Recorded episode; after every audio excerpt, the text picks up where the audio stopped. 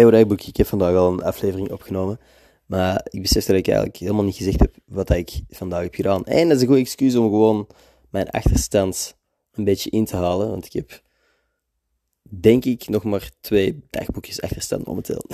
anyway, vandaag heb ik eigenlijk echt een heel rustige dag gehad. Rustige dag gehad. Waarom kwam er geen geluid in mijn mond terwijl ik dat woord zei?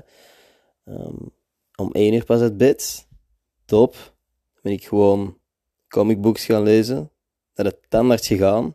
Holy fuck. Mijn halve mond was verdoofd. Ik had dat niet door dat, dat zo'n tandartsafspraak was. Snapte ik dacht, kleine controle of uh, iets gelijkaardig. En ineens drie spuiten in mijn mond voor de verdoving.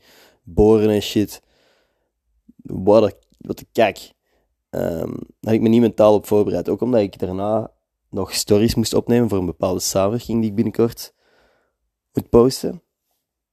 En de deadline was echt, volgens mij gisteren al. Dus ik was al te laat.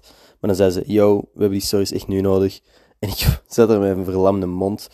Um, probeerde ik uit te spreken wat ik moest uitspreken. Het was een uitdaging. Ik heb zelfs de moeite gedaan. Ik heb gevraagd aan Olaf of dat hij iets wou zeggen in mijn plaats. Dat ik dus gewoon naast Olaf stond, terwijl dat hij de tekst zei, yo, Ender kan niet praten, maar dit is wat hij wil zeggen.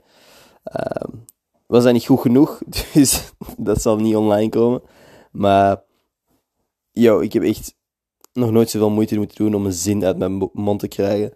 En nog steeds voelt eigenlijk mijn mond gewoon wel kut. Ik voel niet pijn aan mijn tand, maar ik voel pijn op de plekken waar het die spuiten hebben gezeten. Dat is zo heel gevoelig even.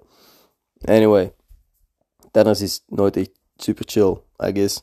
Ook gewoon het feit dat mijn mond verdoofd is en ik zie al die boren in mijn bek gaan. Ik heb wel een paar leuke foto's, ik zal die binnenkort wel eens posten of zo. Maar uh, dat was mijn dag. Tandarts, de rest van de dag geen gevoel in mijn bek. Dus een paar comicboekjes gelezen, winkel gedaan met mijn papa. Um, en dan het verhaal wat ik in de vorige aflevering heb gezegd. Alright, that's it. Tot morgen.